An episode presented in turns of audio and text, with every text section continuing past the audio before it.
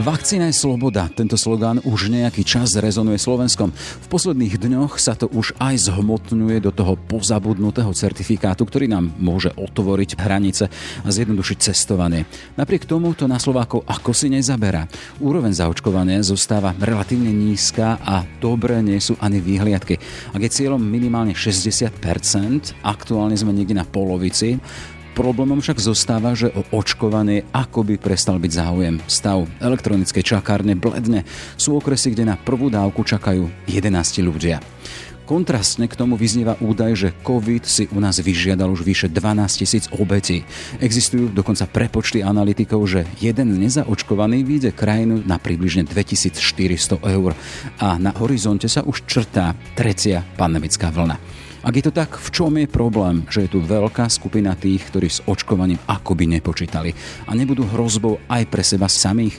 Téma pre Martina Šustra, ekonóma Národnej banky Slovenska. Pravda je tá, že nevieme presne povedať, že prečo sa ľudia nechcú očkovať. Aj pre mňa je to celkom nepochopiteľné, že máme niekoľko vynikajúcich vakcín, ktoré Tie náklady na zaočkovanie sú, že jeden či dva dní s tým strávim a možno jeden či dva dní ma bude bolieť rameno alebo budem mať horúčku. Oproti veľkému riziku, že budem niekoľko týždňov chorý a nie zanedbateľnému riziku, že umriem, by to očkovanie mala byť jednoznačná voľba. Je streda, 26. máj, pekný deň želá Jaroslav Barborák. Ráno nahlas Ranný podcast z pravodajského portálu Aktuality.sk Excuse me, could you please take a picture of us? Ale of course, just step here, we take photo with Tatras. How to... Just press this button, okay? No, jasné, very good. Yes, like this, smile, tak, trochu to the right. Nie, nie, opačne, nie, nie, no, right, doľava, do, no, no left, do, left. Nezáleží na tom, kde ste. Angličtina sa vám zíde všade. Zapíšte sa do našich online kurzov a učte sa, nech ste kdekoľvek. The Bridge. Škola, kde sa angličtinu naučíte. Počúvate podcast Ráno na hlas. Stav zaočkovanosti proti covidu a jeho možné dôsledky a Martin Schuster, riaditeľ odboru výskumu v Národnej banke Slovenska. Vítajte v Ráno na hlas. Dobrý deň. Pán Šuster, teda sedíme v priestoroch Národnej banky Slovenska, čiže inštitúcie, ktorá sa už zo svojej podstaty stará o peniaze a o ich zdravie v úvodzovkách. Ak sa zaoberáte aj covidom, vy ako ekonóm, znamená to, že to má celkom tie ekonomické presahy? No samozrejme, že má. E, kvôli koronakríze a kvôli obmedzeniam, ktoré boli nevyhnutné pre zachovanie životov, sme mali e, najhlbšiu hospodárskú krízu od e, vzniku Slovenska a e, tie straty sú niekoľko miliard eur pre celé Slovensko a podľa toho, ako sa ďalej bude pandémia vyvíjať, tak e, môžu prísť ďalšie straty alebo ďalšie ekonomické obmedzenia znovu na jeseň. Práve kvôli tejto pandémii sa dnes vysielame v stredu, práve dnes zaseda parlament a bude rokovať o navyšovaní rozpočtu od tie spomínané miliardy, konkrétne 3,5 miliardy, čiže celkom konkrétne dôsledky, len pre plastickosť toho, akým spôsobom sa tá pandémia dotkla ekonomiky, peňazí ľudí. Jeden kľúčový ekonomický pojem, ktorý poznajú všetci ekonómovia a viac menej ho poznajú aj epidemiológovia len z iného pohľadu, sú externality. Čiže to, to je o tom, ako to, čo robí jednotlivec, alebo kroky, ktoré spraví jednotlivec, ako vplývajú na ostatných. A e, pandémii je to o tom, že keď niekto šíri ten vírus, tak to má negatívny vplyv na ostatných, alebo naopak, keď sa niekto dá zaočkovať alebo iným spôsobom zabráni e, šíreniu vírusu, tak to nechráni len jeho samého, ale chráni to aj ostatných.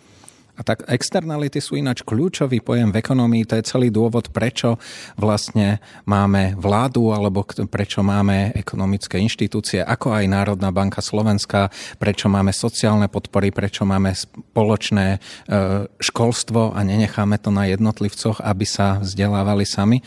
To sú všetko kroky, kde keď niekto niečo spraví, tak to má buď pozitívne alebo negatívne vplyvy na zvyšok Slovenska. A keď som sa dopytoval na tú plastickosť, tak sme mali predstavu, len teda z toho vášho pohľadu predsa len máte pozade ekonóma, čiže tá plastickosť ekonomických dôsledkov, lebo práve vy ste boli to, čo som spomínal v úvode, že to má konkrétne finančné vyčíslenie možno jedného nezaočkovaného tých 2400 eur. Ako tomu prišli? To je hm, výpočet toho, aké sú všetky náklady tých ľudí, ktorí v konečnom dôsledku na COVID ochorejú. Lebo nemáme na výber. Môžeme sa buď zaočkovať, alebo prekonať COVID. Každý jeden z nás sa nejakým spôsobom musí stať imunným. Ten vírus je taký infekčný, že každý jeden z nás buď získa imunitu tým spôsobom, že ho prekonáme, alebo že sa zaočkujeme. A teraz spomedzi ľudí, ktorí sa nezaočkovali, už vychádzam len e, z existujúcich štatistík, aká je pravdepodobnosť, že nie len, že sa nakazíte, ale e, že aj budete chorí a tým pádom sú tam straty z toho, že nechodíte do práce, že ste na PNK, e, že máte bolesti. Čiže to je asi štvrtina tých ľudí, ktorí sa infikujú, tak aj ochorejú, takže je to výpadok príjmov alebo náklady pre spoločnosť. Potom je tam ďalších niekoľko percent ľudí, ktorí sa dostanú do nemocnice, kde sa tie náklady ďalej zvyšujú a potom je asi pol až 1% ľudí, ktorí nakoniec až umrú.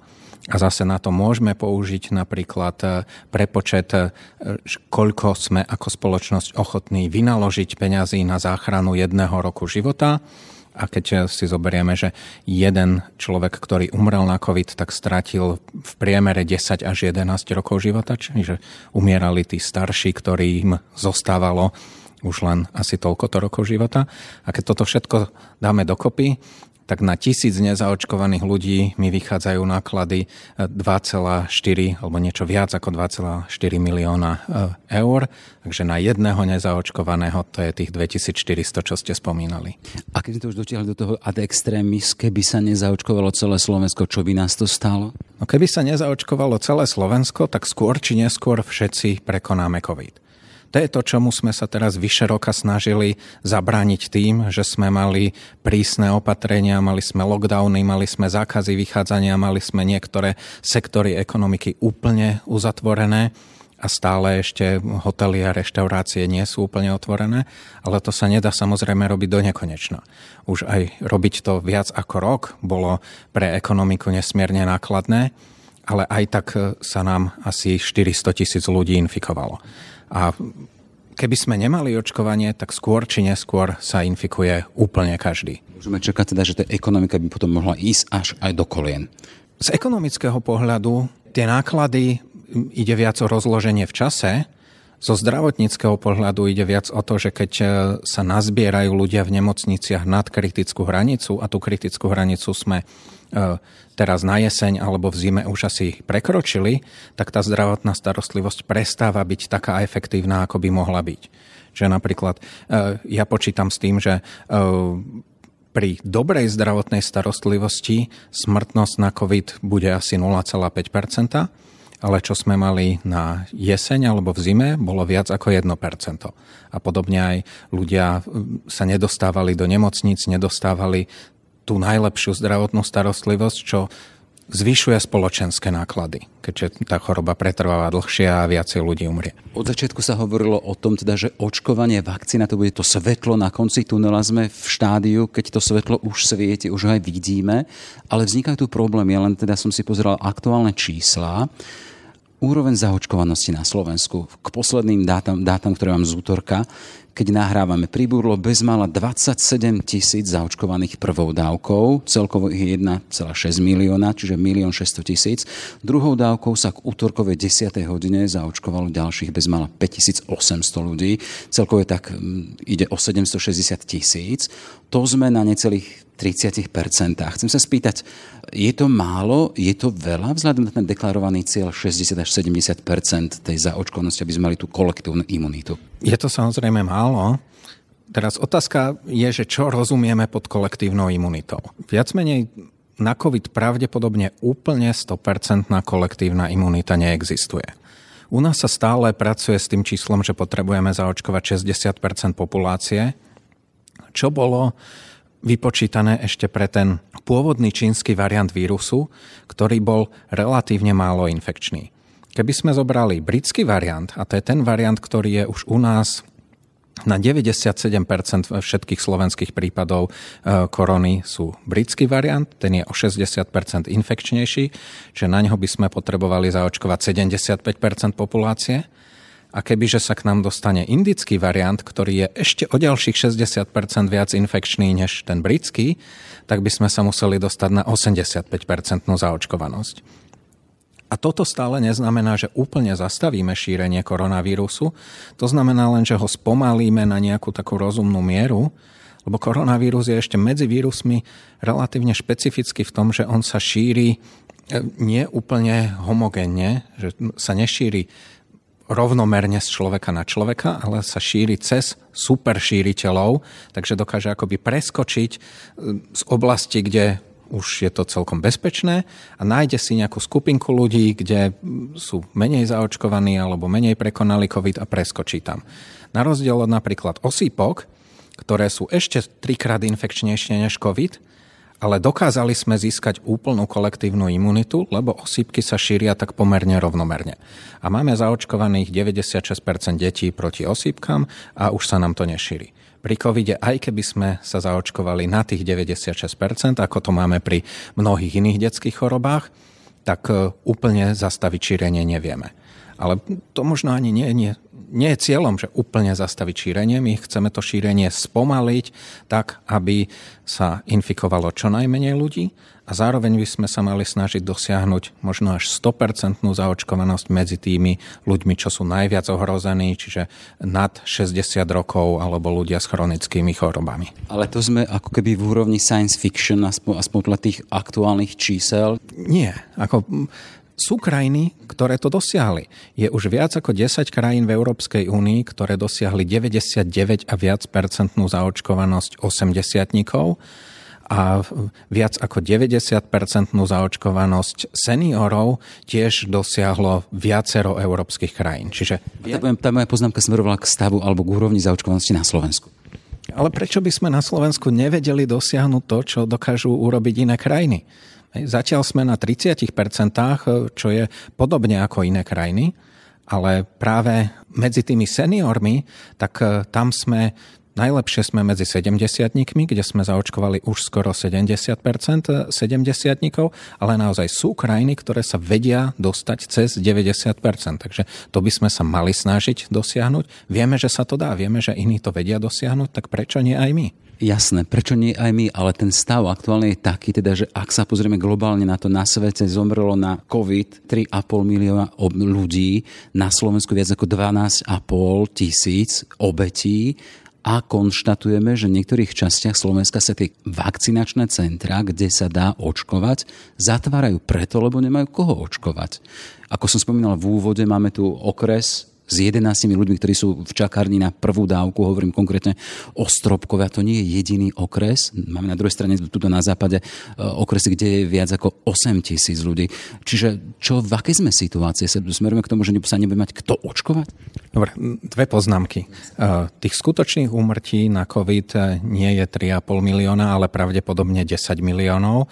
To je spred dvoch týždňov odhad týždenníka The Economist, kde skúsili pozbierať alebo od odhadnúť úmrtia najmä v tých krajinách, za ktoré nemáme dáta. A pre Slovensko by to znamenalo zvýšenie z 12 tisíc úmrtí, o ktorých vieme, že umreli na COVID, na celkovo asi 16 tisíc nadmerných úmrtí, čiže tam je asi o tretinu viac ľudí, ktorí umreli možno nie priamo na COVID, ale aj preto, že bola obmedzená zdravotná starostlivosť alebo sa nevykonávali prevencie. Tak toto je nasvietené ešte viac dramaticky. Tie moje čísla vychádzali, čo týka sveta z OSN, vy hovoríte o ďalších, čiže tá situácia vyzerá ešte dramatickejšie a smerujem k tomu teda, čo sa deje, že na Slovensku o to očkovanie v niektorých častiach, lebo máme mapu, ktorá je na východe bledá, čo znamená to, že ten záujem tam veľmi nie je.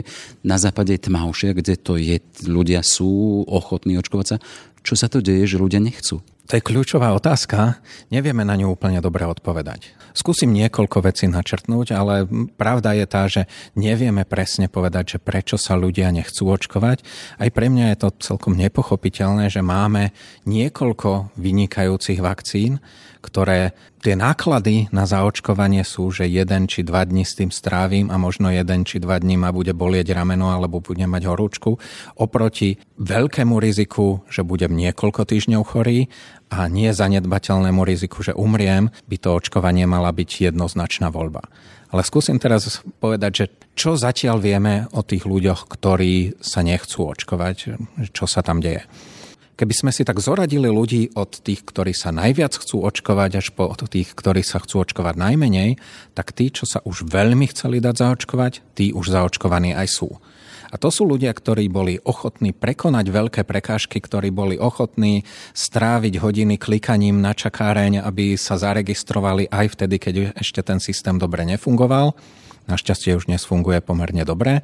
To boli ľudia, ktorí boli ochotní cestovať do akéhokoľvek vakcinačného centra, kde bolo voľno.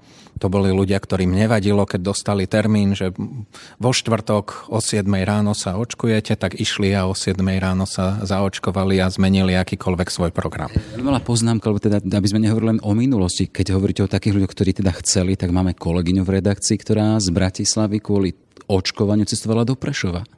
Pres, presne tak. No. A tých ľudí, ktorí sa veľmi chceli očkovať, tých sme už viac menej všetkých zaočkovali. V súčasnosti už sú viac menej zaočkovaní ľudia nad 30 rokov, ktorí sa chceli očkovať a e, v súčasnosti sa očkovanie posúva k tým starším 20 A teraz máme skupinu, možno rovnako veľkú skupinu ľudí, ktorí by sa aj zaočkovali, ale nie sú ochotní kvôli tomu prekonávať veľké prekážky sú ochotní prekonať nejaké malé prekážky, ale potrebovali by, aby to očkovanie pre nich bolo príjemné, pohodlné. Takže čo by sme ako krajina mali spraviť, je naozaj poskytnúť im to pohodlie. A ako krajina naozaj chceme, aby sa zaočkoval skoro každý, takže potrebujeme to pre tých ľudí spraviť príjemné. To je od toho, že aby tá registrácia bola jednoduchá, čo možno je, aby sme si mohli vybrať termín, čo si stále nevieme. Teraz nám čakáreň prideli termín a možno niekomu vyhovuje, možno niekomu nevyhovuje. Pre starších ľudí, aby to očkovanie bolo blízko k ním, to vidíme z prieskumu medzi dôchodcami, ktorý sme robili ako iniciatíva Veda pomáha spolu s Kto pomôže Slovensku, že viac ako polovica tých ešte nezaočkovaných seniorov preferuje očkovanie u svojho lekára. Oni nechcú cestovať do okresného mesta, do očkovacieho centra, oni chcú ísť ku svojmu lekárovi, ktorého poznajú a zároveň sa chcú aj poradiť o tom, že majú mnohí z nich rôzne sprievodné diagnózy a chcú od svojho lekára počuť, že či je to prekážka k očkovaniu alebo nie je. Skoro vždy to nie je prekážka pre očkovanie, ale potrebujú to tí ľudia počuť od niekoho, komu dôverujú. A zároveň so s tým svojim lekárom si pravdepodobne vedia presne dohodnúť, že kedy e, sa zaočkujú alebo na ktorý termín ich pozve. Ďalšia vec, čo robia... Ale sme na Slovensku a tých všeobecných lekárov, ktorí by boli takto disponibilní a mali aj kapacitu a sily, tých nie je veľa. Tí sami sa ozývajú, že táto nová povinnosť by nám dala dosť zabrať. Čiže to je protiargument zo života. Ja si myslím, že to tí lekári zvládnu. Treba uznať, že je to pre nich e, záťaž navyše a treba, aby boli adekvátne e, za to odmenení, keď ľudí zaočkujú, lebo naozaj nám pomôžu s niečím, čo je dôležité pre celú spoločnosť. Ale zase nie je to pre všeobecných lekárov nič úplne výnimočné. Očkujú proti všetkým detským chorobám, teda detskí lekári očkujú proti asi 15 detským chorobám, dospelí lekári bežne preočkovávajú proti tetanusu, proti chrípke, ktokoľvek sa teda chce zaočkovať proti chrípke, proti hepatitíde a ďalším chorobám. Čiže to očkovanie je naozaj niečo, čo v bežnom zdravotnom systéme patrí k obvodným lekárom.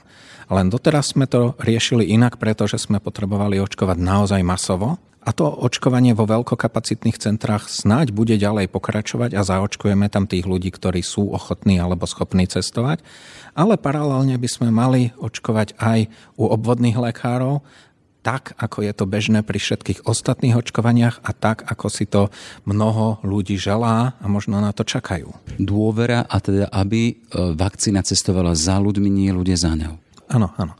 Ale aj, aj, aj tá odborná rada je dôležitá. Že naozaj, e, keď sa pýtame, znovu, keď sa pýtame ľudí, že e, s kým sa rozprávajú o očkovaní alebo od koho si nechajú poradiť, tak sú to v prvom rade lekári a potom sú to ich blízky príbuzní alebo priatelia.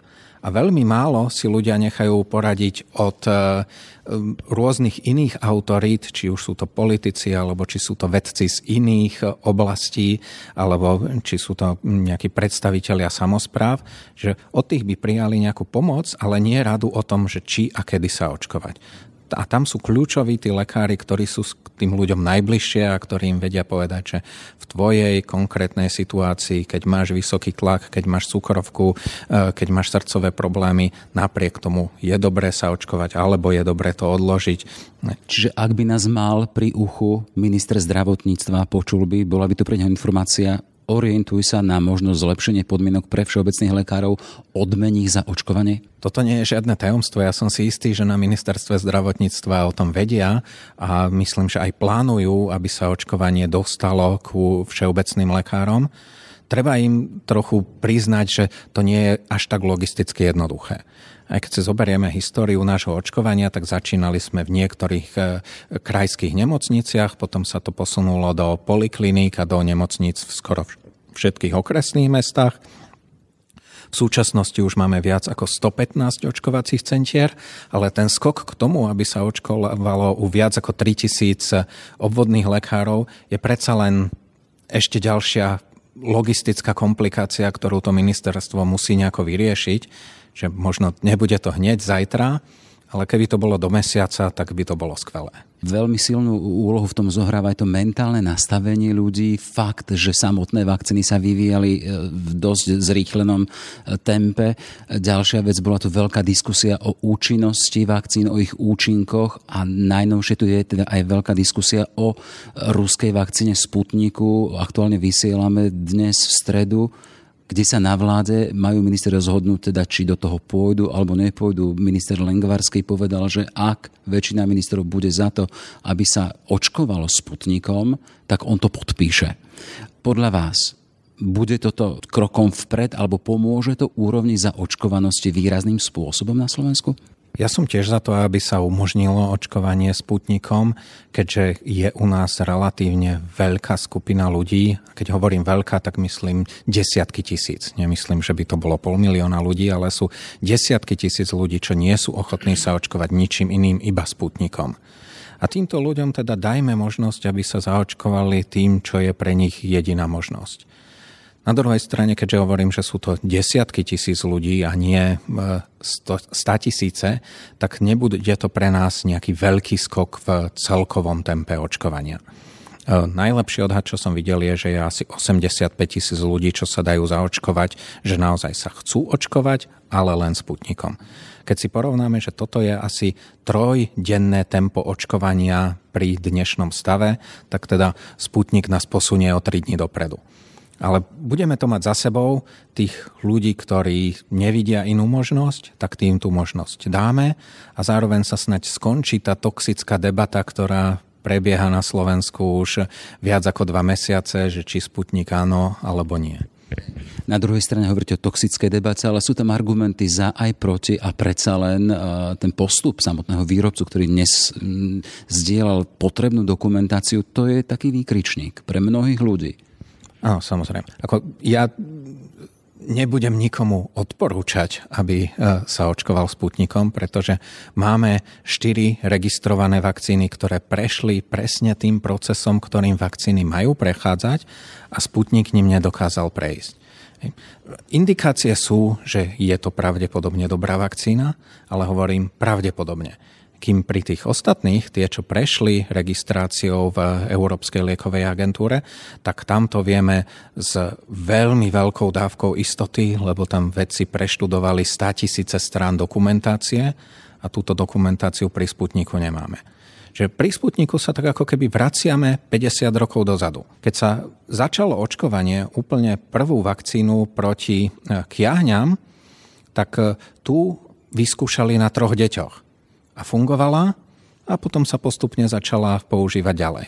A postupne ďalšie generácie sa vakcíny vyskúšali na jednej triede detí, alebo na 100 deťoch, alebo na tisíc deťoch, kým dnes tie vakcíny testujeme na desiatkách tisíc ľudí. A ten dôvod je ten, že vždy tam bola nejaká situácia, nejaký problém, kde sa to vyskúšalo na príliš malej vzorke a neskôr sa prišlo na nejaké problémy. Takže teraz sme sa dostali k tomu, že to testujeme na desiatkách tisíc ľuďoch preto, aby sa nezopakovali tie problémy, ktoré sme za posledných 200 rokov zažili. Ale to neznamená, že to je úplne nepriateľné. Tá situácia, ako sa testovalo pred 50 rokmi, no však žili sme pred 50 eh, rokmi a používali sme tie vakcíny ako deti a na 99% boli dobré. Len dnes sme už vo svete, kde to nestačí vedieť na 99%, ale chceme to vedieť na 99,99%. V každom prípade sme v kontexte toho, že sa bavíme o tom, že tá úroveň zaočkovanosti aktuálne, keď sme spomínali tých 27%, keď hovoríme o tom horizonte 60-70%, je stále ešte málo. Vy ste skonštatovali, že e, prípadným nástupom Sputnika by sme sa posunuli o 3 dní ďalej. Stále zostávame pri tom teda, že no, bude sa mať kto očkovať, nevyprázdni sa tá čakáreň. A čo potom? lebo na horizonte už svieti tretia pandemická vlna. Odborníci hovoria nie, že či, ale v akej sile a ako dopadne na nás. Presne tak. Tá tretia vlna určite príde na jeseň, pretože koronavírus je čiastočne aj sezónny vírus, takisto ako e, rôzne nádchy a prechladnutia, z ktorých asi tretina sú iné druhy koronavírusov a tiež prichádzajú na jeseň a na jar odznejú. Druhý veľký dôvod, prečo teraz máme pomerne dobrú situáciu, je, že sme mali niekoľko mesiacov tvrdé opatrenia, aby sme koronavírus potlačili a teraz tie opatrenia v lete nebudeme mať a za tú dobu sa ten vírus pozviecha, zmobilizuje sa, aby znovu na jesen zautočil. Čiže naozaj by sme sa mali snažiť, aby všetci, čo môžu byť do jesene zaočkovaní, aj dovtedy zaočkovaní boli. Pravdepodobne od júna sa budú môcť očkovať e, deti od 12 rokov a možno koncom leta alebo na jeseň budú vakcíny schválené aj pre deti od 9 mesiacov. Čiže toto nám potenciálne pridá ďalší asi milión potenciálnych očkovancov, ktorí tiež prispejú k tomu, aby sa vytvorila kolektívna imunita a zabranilo sa šíreniu vírusu. Boli percentuálne kde? Hovorí o zaočkovanosti? Keď hovoríme o zaočkovanosti, tak pozeráme na celú populáciu, lebo vírus dokážu šíriť aj deti. Čiže ďalší milión, ale samozrejme z tých detí sa nezaočkujú všetci, ale potenciálne ten milión detí je e, skoro 20% populácie. Boli nejakých 50 Hej, no a, a prídem ale stále k tomu teda, že stále to nebude dosť. A chcem sa spýtať, aké prostriedky na to sú, aby to dosť bolo. Máme tu, hovorí sa v rámci Európskej únie o pozitívnej diskriminácii, o zvýhodňovaní. Už aktuálne rezort diplomácie napríklad hovorí teda, že e, očkovanie bude takou zelenou, preto aby sa dalo cestovať napríklad. Aké iné možnosti sú? Mne sa nepačí to slovo diskriminácia, lebo to naozaj vyznieva, ako keby sme úmyselne robili zle tým ľuďom, ktorí nie sú zaočkovaní. Ale to tak nie je. My máme nejaké obmedzenia kvôli tomu, že je tu pandémia a tie obmedzenia vyplývajú z toho, aké sú riziká. A človek, ktorý je zaočkovaný, tak e, pravdepodobnosť, že sa infikuje koronavírusom je asi o 90% nižšia a zároveň títo ľudia zvyknú mať ľahký priebeh, trvá to kratšie, skoro nikto z nich nezomrie, čiže tá ochrana pred smrťou je na skoro 100%. Ale tým, že očkovaní majú aj ľahší priebeh, ak už vôbec koronavírus dostanú, tak je oveľa menšia šanca, že ho prenesú na niekoho ďalšieho. Takže celkovo by som povedal, že z epidemického hľadiska očkovaný človek je asi 20 krát menej nebezpečný než neočkovaný. Takže úplne prirodzené, že s ľuďom, ktorí sú menšie epidemické riziko, budem narábať inak ako s ľuďmi, ktorí sú väčšie epidemické riziko a tie opatrenia majú byť proporcionálne. Že napríklad veľké podujatia otvoríme pre ľudí, ktorí sú očkovaní, nie pre tých, ktorí sú neočkovaní. Letecká doprava alebo cesty do zahraničia oveľa voľnejšie pre očkovaných, nie preto, že by sme neočkovaným chceli robiť zle, ale preto, že tí očkovaní objektívne majú nižšie riziko napríklad debatu o tom, že zamestnávateľia by mali nejakým spôsobom tiež dbať alebo zohľadňovať fakt za očkovanosťou svojich zamestnancov? Znovu si myslím, že zamestnávateľia to chcú robiť a mali by sme im to umožniť, lebo objektívne e, pre to, z pohľadu toho zamestnávateľa zaočkovaný zamestnanec nie je rizikom pre tých ostatných. Nie je riziko, že by nakazil ostatných a tým pádom viedol k tomu, že treba zastaviť alebo spomaliť výrobu alebo nejakým spôsobom meniť logistiku. Čiže z pohľadu firmy je to jej vlastný záujem, aby zamestnanci boli očkovaní a ak ich vie nejakým spôsobom motivovať, tak dobre. Takisto ak tá firma vie nejako rozdeliť, aby neočkovaní ľudia neboli v nejakých väčších klastroch, väčších skupinách, že môže nastať výpadok nejakej kritickej časti prevádzky, tak tiež to asi firma chce urobiť. Však tie firmy dobre vedia, ako na jar minulého roku museli zatvárať prevádzky kvôli výpadkom pracovnej sily, kvôli PNK a OČRK a tomu by sa chceli vyhnúť. Z toho, čo hovoríte, tak trendovo, trend je taký teda, že dôjdeme asi k tej hranici tej kolektívnej zaočkovanosti, že nebude aktuálna otázka napríklad, že povinného očkovania proti covidu. Myslím, že nie, ale tie dôvody sú iné, než by sme dosiahli kolektívnu zaočkovanosť. V prvom rade predsa len všetky vakcíny, čo máme teraz, sú schválené predbežne, núdzovo a všetko povinné očkovanie, ktoré máme, tak sú to vakcíny, ktoré sú overené dlhšími skúsenosťami. Takže mm, asi povinné očkovanie by prichádzalo do úvahy možno o rok, o dva, keď predsa len budeme mať viacej skúseností a keď tie vakcíny budú e, riadne schválené a nie len predbežne. Ale medzi tým, čo sa stane, bude to, že každý z nás sa buď zaočkuje, alebo prekoná COVID.